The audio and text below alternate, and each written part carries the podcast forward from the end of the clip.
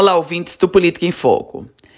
O prefeito Álvaro Dias conseguiu aprovar na Câmara Municipal o projeto de reforma da Previdência exatamente como ele enviou, propondo uma alíquota, um aumento de alíquota linear, passando para 14% a contribuição dos servidores, um percentual que antes era de 11%. A contribuição patronal fica em 22%. Meus caros ouvintes, a data limite para estados e municípios aprovarem a nova reforma da Previdência é final de setembro.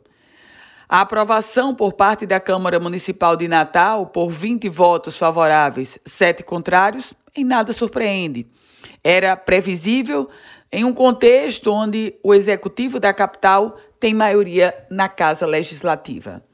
Só que a aprovação na Câmara de Natal nos remete a um outro cenário completamente diferente, o da Assembleia Legislativa.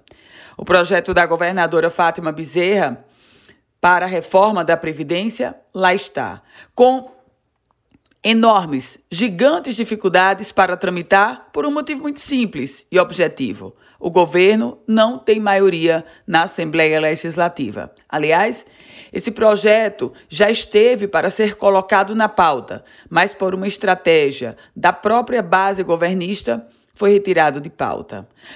Mas há um prazo, o prazo é final de setembro.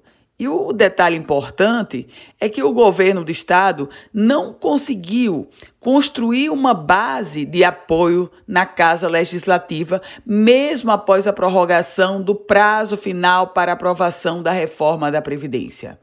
Diante desse contexto e com esse cenário turbulento da base governista, ninguém se surpreenda se a reforma da Previdência do governo do Estado, de fato, ficar pelo meio do caminho. Eu volto com outras informações aqui no Política em Foco com Ana Ruth Dantas.